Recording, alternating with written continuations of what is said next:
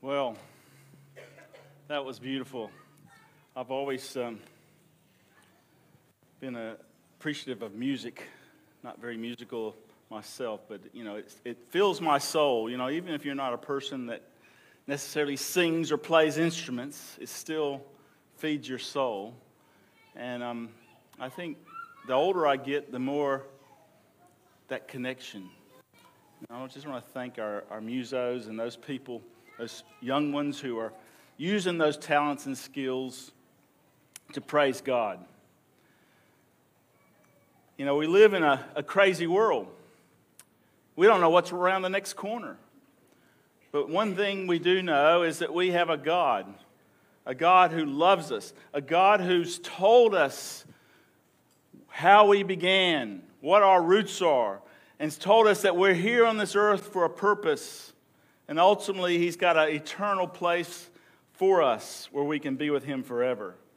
This is why we need to put God first. And so today, as we look at this topic of putting God first, I'm going to step on toes a little bit because, you know, as I said earlier, when the word stewardship comes up, you think, oh, this is all about money. And yeah, it is. You know, um, some people think that's what churches are all about. You know, they're just wanting your money. But the reality is the way a church operates is that we rely on people to make the church function. And I'm going to talk a little bit about, you know, how what is tithes and offerings uh, today and, and, and what's the difference in tithes and offerings and, and how, how are they used. Um, but the most challenging things I want us to think about is is how has God challenged you? In what ways are you honoring God with what He's blessed you with, with your possessions? And as always, as I share this, I am talking to myself. You know, I've shared a few times over the last, since August seventeenth, I know the date when I missed out on my jet ski. My wife's hoping I forget about it one day, but it's not the jet ski. I guess I could go and buy a jet ski. I'm not that poor. But it was the deal. And Pastor Steve helped me work out. He says, you know, you can't always be the person that gets the deal. But, you know, possessions is something that I like. I like getting new things. And, and as we think about life, you know, we all have possessions that we like. Whether it's something small, whether it's a watch or a piece of jewelry or some clothing, or something bigger like an automobile or a boat or or maybe even a home. That's one of the biggest possessions most people have is your, your home. And, um, you know, I know Pastor Lockie's been trying since he's come here to get his own home, and I, I feel for him. He's moved back with his parents because the market's so crazy. I'm sure his mom's appreciating that. But, you know, it, it, it's a tough market. You know, here we are at the beginning of last year thinking uh, everything's going to crash. And I, and I think back, I think, oh, it all makes sense. Why didn't they think of that? Or why didn't I think of this? Because it makes sense if everyone has to stay home and people can't invest their money really because the interest rate's not doing any good. What, and they can't travel overseas. Well, obviously, where are they going to put their money? It, it all makes sense as we look back. It in hindsight, a great thing. But what I want to, the, the big question or the big idea today is this. Do you own your possessions? Or do your possessions own you? And I have to say, many times my possessions have owned me. I think back ten years ago, we had recently moved back to Victoria from Queensland. And, um, you know, I, I my favorite sport, um, gymnastics is something I grew up doing. I've shared with you before. But my favorite sport I never got enough of was, was water skiing. I never had a boat. I worked at summer camps for like eleven summers, and I loved it. But even at summer camp, you know, we were getting up at sunbri- sunrise so we could go out and, and water ski and, and barefoot on the smooth, glassy water and things. But I never could get enough of it. And so, you know, one of my dreams was to have my own boat. And but, you know, I'm not one that's going to go buy a boat because I'm not going to buy it unless it's a bargain, you know. Just like I'm not going to buy a jet ski unless it's, uh, you know, an unbelievable deal. Well, ten years ago, the Aussie dollar, the, America had a financial crisis, and the Aussie dollar went up to one dollar five. I think it even reached up to one dollar seven uh, exchange rate. It's the first time it's, it's, it's um, come stronger than uh, the Aussie dollar stronger than the American dollar since I've lived here for twenty-seven years.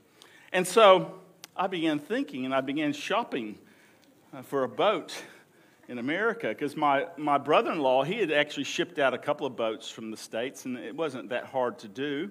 Um, and so eventually I found, in California, I found a, a ski nautique, which was one of the boats we had at, at, at, at camp, and it seemed like a really good deal, and I rang up about it, and I talked to someone, and so I had a friend that I know from when I went to La Sierra there in Southern California to go and have a look at it for me.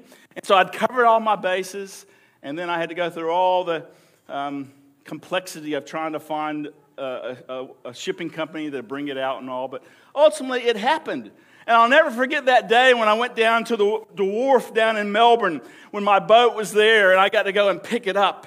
And it was a bit dirty and all after coming over on the ship and all, but man, you know, that... that boat I was obsessed with, you know. It wasn't nothing brand new. It was old news, but I got a deal on it, you know. ten thousand American dollars, which was actually less than Australian because our dollar was so strong. I think it cost me six thousand to ship it out. But um, for, for, for what it was, you know, it was not only a good boat, but I got a good deal on it.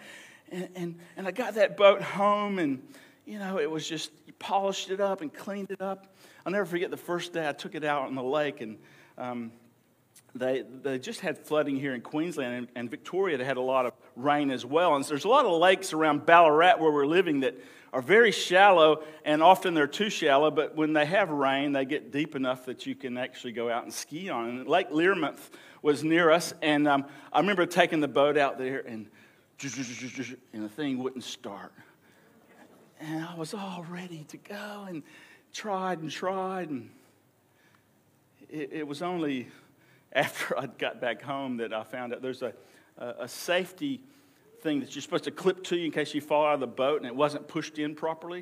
And that's the only thing that was wrong here. I was thinking, my new boat, something's wrong with it. Anyway, next time I went out, it was all right. But, you know, we had a great couple of summers, and then that lake dried up because we would be out in the middle of the lake, and you'd fall off your skis, and, and it'd be only this deep. And uh, it has a, had a depth gauge on this boat, and I thought, oh, it's broken. But when I fell on my skis and I was touching bottom, I go, oh, this lake is very shallow. But, you know, that, that boat was, was something that possessed, uh, uh, possessed me instead of me possessing it at times. You know, I, I, I like, I was so engrossed in it. It, it was so important to me. And I worried, oh, someone's going to steal it. And I had to, you know, make sure it was locked up and kept protected. And then I was afraid when I'd take it out that, you know, I would damage the prop or something. And, and it really...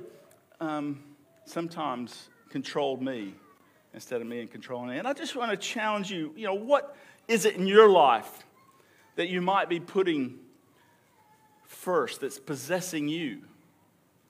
You know, is it your home? Is it a car? Is it something that you're working towards? And there's nothing wrong with having things. But as we look at Scripture today, we're going to find that, you know, money's something we have to talk about. Um, you know... People are always needing money. You can't function without it. It's a reality of life. And that's why we find in Scripture it's talked about so often. Matter of fact, it's talked about more than any other subject by Jesus himself. Why did he talk about money so much? Well, he knows that's going to be a problem because we so easily can have money and things become our top priority. And God says, hey, I want to be first priority. Now, this is a bit of a, a test for you. This is one of my key subjects today. Does anyone know what this word is? Oh, boy, we got some dyslexic people here. You, you, you were too quick on that. But I put that up there because often we get stewardship backwards. Often we think, oh, stewardship's about what I can give to God, how God relies on me to, to give my money, to give my time, and to give this. And really, what we need to acknowledge is that God owns it all. Scripture tells us that. We find in Psalms, here in Psalm, you just go to the next slide, mine's not working. Here in Psalm twenty-four, verse one, David says, the earth is the Lord's and everything in it, the world and all the people belong to him. So everything, including us, belongs to God. So basically, when we are being good stewards, we're looking after what belongs to God. He owns all our possessions. Ultimately, the whole world belongs to him. He owns us. We're his temple, the Bible tells us. And so that's why we need to honor him with our bodies. You know, that's why it's good to be healthy, to eat healthy, to exercise, to look after our bodies, because that's good stewardship. And so stewardship's not something that should be we be scared of or avoid. It's something that should challenge us to actually do our best and step up. The problem is with churches that people are always sad and they talk about death and they ask for money. You know, this is what a lot of people think church is all about. Now, this is true in some ways. I mean, we do talk about death. Death's part of life. And actually, God says he's got an answer to death through Jesus. And as Christians, you know, Christians, Christ is our focus. Because Christ is the solution to death for all of us. As much as it's sad to lose someone, God says, hey, death's not an end if you know Jesus. I remember when I first came to Australia, some twenty-seven years ago, it was March the seventh, nineteen ninety-four, I arrived at the Hobart airport. And I'll never forget, a lovely man named Pastor Cedric Wallace picked me up at the airport. Uh, his lovely wife, Hillary, is here today, a member of our church. And, um, you know, Cedric was a beautiful man. He was out jogging one day, and unfortunately, his heart failed him, and he's no longer with us. But I know Hillary's looking forward to seeing him again, because death's not the end. But I remember him picking me up in his B M W there in Hobart. I had two suitcases, and I had a mountain bike in a box. And that's what I arrived with in Australia. And, um, you know, it was it was great. What a, what an adventure. I didn't even know Tasmania was a real place, you know. The Tasmanian devil, that's not a cartoon character. There actually is a Tasmanian. I mean, I was educated. But you know, it was, I'll never forget riding on the road in the in the back, in, in, in um, Cedric's car on the, on the um, highway there, and just cringing because, you know, we're, we're on the wrong side of the road. Supposed to drive on the right side. That's the right side, right? So, you know, th- those are some of the challenges. But, you know, it was exciting. And, you know, God has blessed. And um, the last time we moved, which is um, over five years ago now, I think it took over two, maybe two and a half shipping containers to hold all our stuff. And I do... You know, this, this service is challenging for me because I, I, I struggle to part with stuff. My wife will tell you that. I got a shed. A lot of it should just be thrown out, but I don't know why. I find, I think I struggled so much for so many years with not having much that I value a lot of things that maybe I shouldn't value. I don't know. And I hate waste. And, and it's almost an O C D thing I have that, you know, I'm a bit... ridiculous. But God's working on me with that. But, you know, what I need to do is just surrender to him every day and make him first. Because he's the provider of all things. I could lose my house. I could lose my shed. All that junk that's in the shed could burn up. But God can replace it. He can give me better things. But if I lose all that and I don't know God, who's the owner of it all, the provider of it all, then that's a worry. There's one other verse here in Job that tells us everything under heaven belongs to me. This is God speaking. Everything belongs to him. As we acknowledge this, then we can be people that can really have stewardship the right way, not backwards. There's a story I heard told of a young boy calls um, his mother, quickly, get a doctor, Johnny swallowed a coin.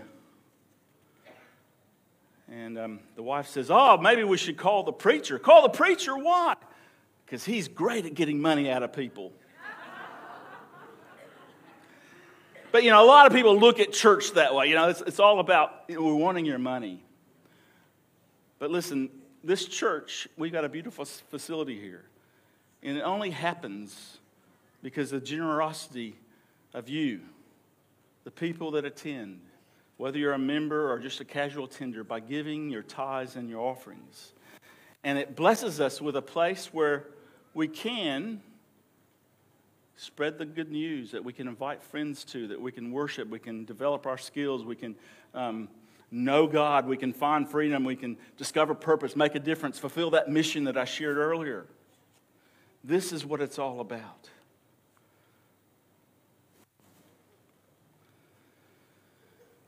So who's, who's the master of you?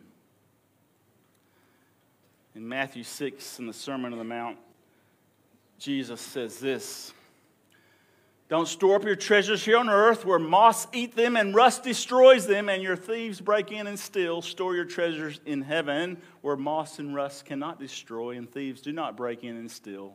Wherever your treasure is, there your heart will be also." So again, do your possessions possess you, or do you possess your possessions? You know, where's your real treasure? Is the most important thing in your life God? Is He first priority? Because ultimately, you know, life's short. Whether I lose everything in a fire or I lose my life, that's it. And if I don't know God, the giver of all things, including life, then that's a worry. And so here as it continues, it says, "No one can serve two masters, for one will hate and love the other. You will be devoted to one and despise the other. You cannot serve both God and money." We live in a world where money is where many people serve. And I'm guilty as anyone of falling into that trap. You know, so easy to think back, only if, only if I knew the real estate market was going to have a twenty percent increase in a short time, you know, I could have invested. You know, hindsight's a great thing, but listen, we don't know what's around the next corner. Let's be content. You know, content is, has really been my prayer and probably my word of the year, is just trying to let Lord help, to help me to be content, because contentment is not easy. It's human nature to always be wanting more. God says, hey, I want to reward you, but I want to reward you with treasure that's not money. It's treasure of relationship, a relationship with Him, a relationship with those that are most important. I mean, we come into this world with what? You know, moms, there was no luggage rack for your baby when they were born, was there? No, they came with nothing. And ultimately, when we go, if we, we lose our lives before Christ comes, you know, there's no there's no U-Haul trailer to take take with us. You know, many of the uh, pharaohs of Egypt, you know, they had all these things they were going to take with them, and they put in these pyramids and things, and they got robbed by thieves. They didn't get to take them with them. Money should not be our top priority. We cannot let it push God out from being first. Putting God first. You know, God wants us to make a decision.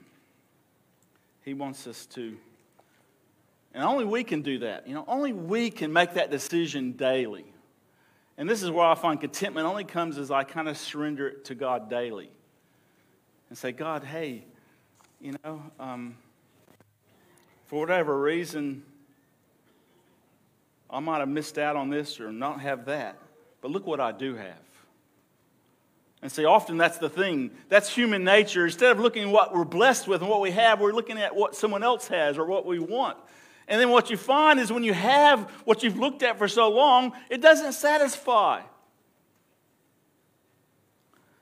And that's where God says what matters, where your treasure is, if you put God first and then put people. So love God, love people.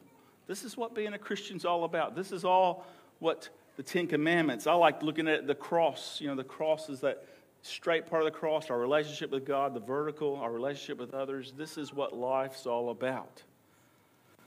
Let's keep our priorities straight. In First Thessalonians, God has called us to live holy lives, not impure lives. You know, how many of us live holy lives? Well, you know, holy is, is, is perfection, being right. Well, who did live a holy life for us? And so it's every day surrendering to Jesus. Jesus is the reason that we can put him first. You know, think about Jesus when he lived on this earth. The church in the time that Jesus was here was not like coming to Gold Coast Central. Okay? When you would come to church, you would come because you did something wrong, and I had to confess it, and I would have to bring up my best little cute little lammy and sacrifice it. And the priests knew. They knew the people that were coming. And you know, so I think this is one of the reasons Jesus was not liked by those priests and the Pharisees and the Sadducees, because they never once saw Jesus come to the temple with a lamb, because he was the lamb. He never once had to confess a sin. And that was hard for them to accept.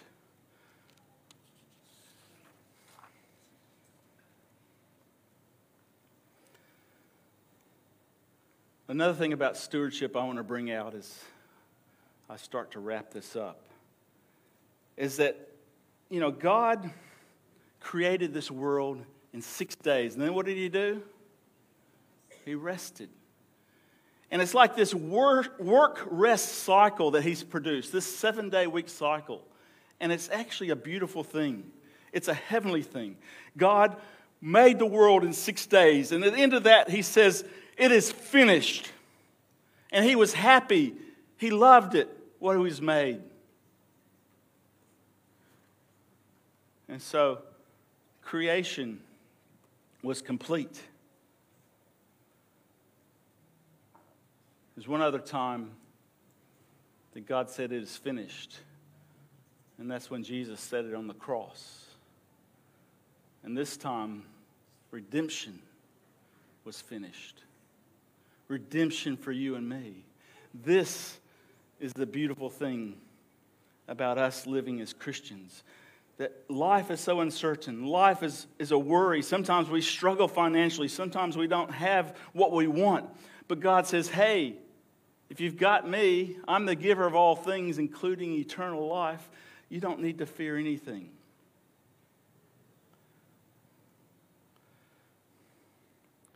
So let's pray God will give us a, a giving heart. Are you a giver or a taker?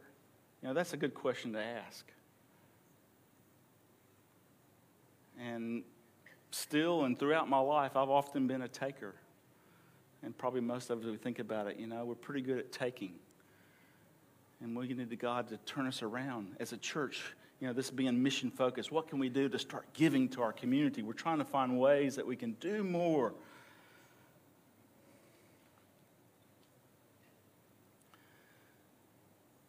In Acts, it says, I have been a constant example of how you can help those in need by working hard.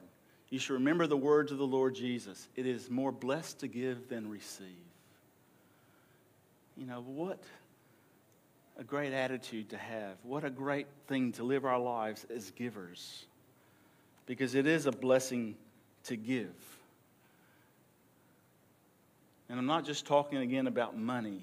It's actually giving us, giving our time, giving our ears to listen, giving our eyes to look into the eyes of someone else and show care and concern and empathy.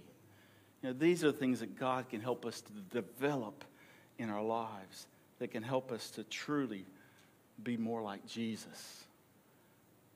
Because the reality is, if we still had to bring lambs to temples, there'll be a lot of lambs coming to the church every week. But the true Lamb of God has come. He shed his blood for you and me. And I'm so thankful for that. That, that is why I want to be a good steward. because what Jesus has done for me. Deuteronomy says you must set aside a tithe of your crops, one-tenth of all the crops you have harvested each year. Bring this tithe to the designated place of worship and the place the Lord your God chooses for his name to be honored.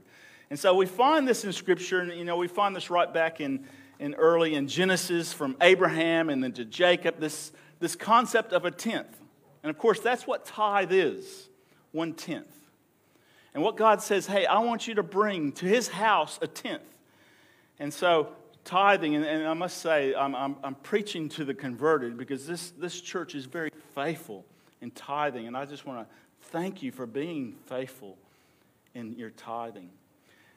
One thing I want to tell you, though, you know, that tithe money, it goes, it doesn't stay here.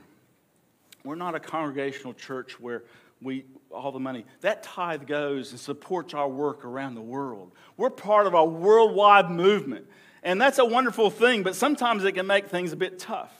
Now, it's been nice recently. There is a small percentage, I think about two point five percent of our tithe comes back to us, and we've used that to help us with staffing our church, which is a great blessing, but most of that money goes outside. So what do we rely on to to? carry all the budgets of our ministries and do all the things we do as a church? Well, that's offerings. And um, offerings are important. And we find here in Malachi, this is the classic uh, text that it's hard to go past if you're preaching on stewardship. And here in Malachi three, verse eight, it says, "Should people cheat God? Yet you have cheated me. But you ask, what do you mean? When do, did we ever cheat you? You have cheated me of the tithes and offerings due to me." So God says, hey, it all belongs to me. I just ask for you to give ten percent in tithe. That's what tithe is, ten percent. And offerings. So he does say and offerings. Now, offerings isn't prescribed. You know, some people use a, a systematic way of doing their offerings. You know, some are generous and give ten percent, maybe even more. Some might only five percent. Some, it's really what you feel God's impressed you to give when it comes to the offerings, where you're at in life. You know, how's God blessed you? You might find, um, you know, one year you're able to give a lot more in offerings than another year. But, you know, it says tithes and offerings. And so I just want to encourage you to be generous, because as we read on, it says, "Bring all the tithes in the storehouse, so there will be enough food in my temple. And if you do, says the Lord of heaven's armies, I will open the windows of heaven for you, and I will pour out blessings so great you will not have room enough to take it. Put me to the test." Now, this is where I'm going to be a bit careful, because this is where you get into the uh, prosperity gospel. You know, you get some, you give and you will be blessed. You'll be given more in return. Now, ultimately, I'll say that because ultimately God's going to give us riches beyond our beliefs, because he's given us a place in heaven where we'll be walking on streets of gold. You know, wealth will have no thing, but ultimately, God says, hey, I will provide your needs, and I'll bless you, but you need to show me that you can be a good steward.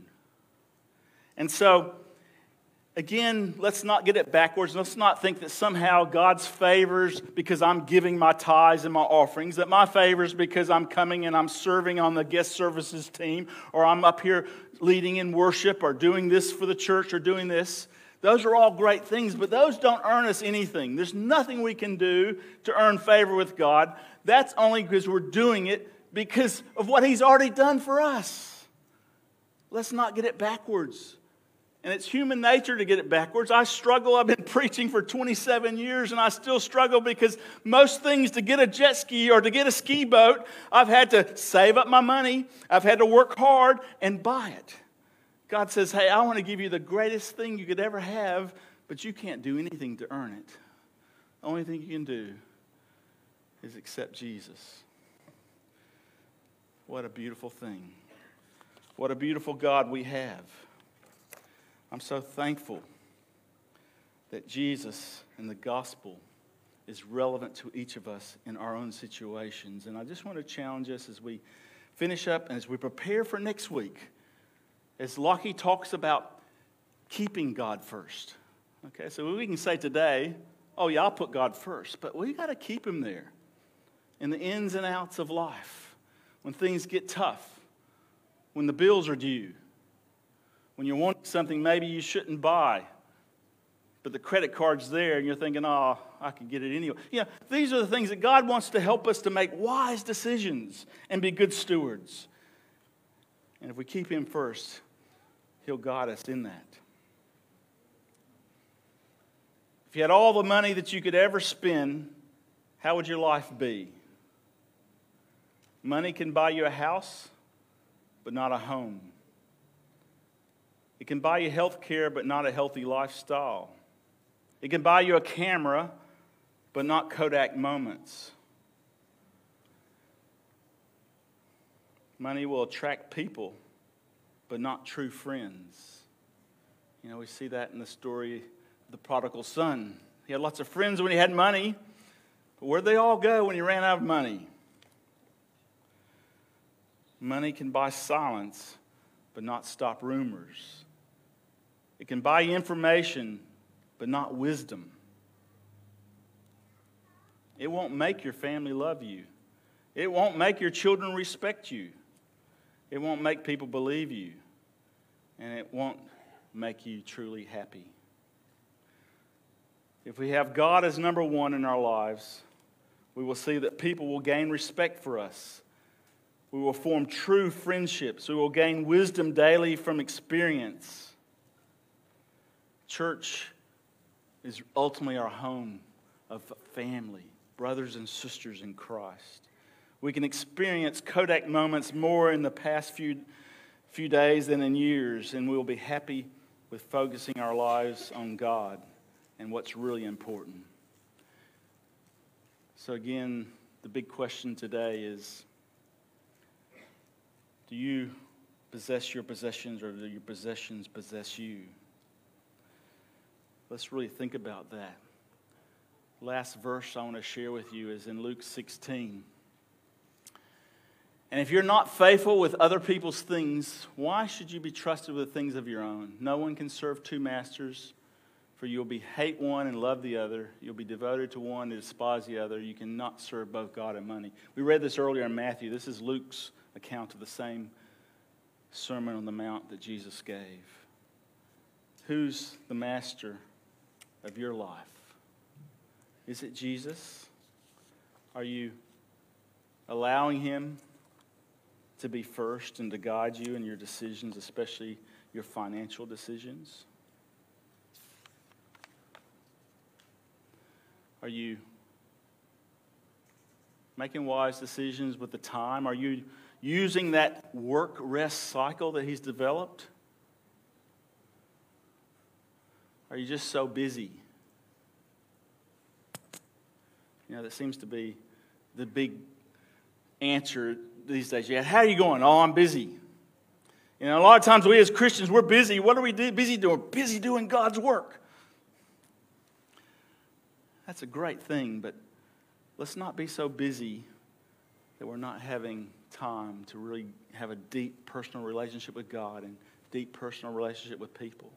You know, uh, my, my practical side, the side of that O C D part of me is like, you know, I, I, I struggle to eat without doing something. And do any of you have this? You know, it's like, it's a waste of time. You know, I got to either be reading something or, you, you know, going through my list of to-dos or, you know, because that's a waste of time. You know, but sometimes, you know, we need to just let go and relax.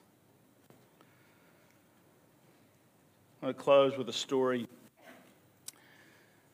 you may have heard, but it's a beautiful story, and it's uh, about a wealthy man and his son, and they collected all these famous rare arts. They had everything in this collection. Some were the Picassos and the Raphaels and Leonardo da Vinci paintings, worth a fortune. Well, the Vietnam War broke out, and his son got called off to fight. And his son was very courageous, and while he was out fighting in battle and rescuing another soldier, he lost his life. And the father was notified, and he was he was devastated. He grieved deeply. About a month later, just before Christmas, there was a knock at the door, and a young man stood at the door with a large package in his hands. He said, "Sir, you don't know me, But I'm that soldier that your son gave his life to save. And I just, I can never repay him. And I, I just can't imagine your grief and how sad you must be. But I've got this for you, and I want to give it to you. He says, I'm no artist, but I just had to capture your son in this painting, and I want to give it to you. The father got that painting, and it just, tears came to his eyes because it, it did. In, in the face of this painting, it showed his son's gentle and caring heart. And he took this, and it was this prize painting, and he hung it there above the mantle in a key spot in his home. It became his most loved painting.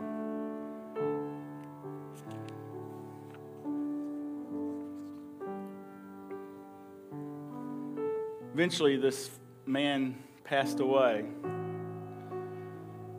and um, his estate was to be auctioned off. And so, of course, there was lots of interest because there was so much there, so many valuable paintings and items there. And the day of the auction came, and they had the auction, and the auctioneer, the first thing he auctioned off was this painting of the sun. And um, there was lots of people there. And the auctioneer put down the gavel and says, "Can I have a bid on this painting, the painting of the sun? Can I hear a hundred, two hundred?" No one said anything. Finally, he says, we need, we need a bid on this painting. Can someone bid on this painting? And finally, someone up the back, one of the groundsmen from the place, says, I'll, I'll give ten dollars. Do I have twenty? Do I have twenty? No, no, no other bids. And finally, he put his hammer down and says, the painting sold ten dollars to the man in the back. And then the most strangest thing happened. The auctioneer says, the auction's now closed. It's over. And everyone got really upset. What do you mean it's over? We're waiting to see the Picassos and the Raphaels and those beautiful paintings we want to bid on. And he says, sorry to tell you, but in the will of the man, the wealthy man, he says, whoever buys the sun gets the lot. You know, that's what Jesus has done for us. He's paid the ultimate price. He just says, hey, take me and you get everything. Let's not miss the opportunity. I just want to challenge you to put Jesus first and keep him first. And you'll never regret it.